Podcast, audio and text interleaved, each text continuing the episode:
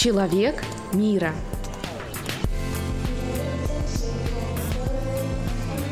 Всем привет! Вы на подкасте «Человек мира». И я Лиза Строк, блогер, писатель, системный коуч, создатель подкаста «План хаоса», а еще мама дочки с необычным именем Златомира. И сейчас мы живем в Америке. Этот подкаст родился из желания рассказывать о релокации, о том, каково это – быть иммигрантом. Я поделюсь нашим опытом и поговорю с людьми, которые нашли в себе силы изменить свою жизнь на 180 градусов.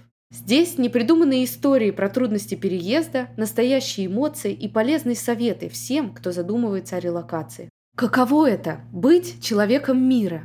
Подписывайтесь и узнаете. Человек мира –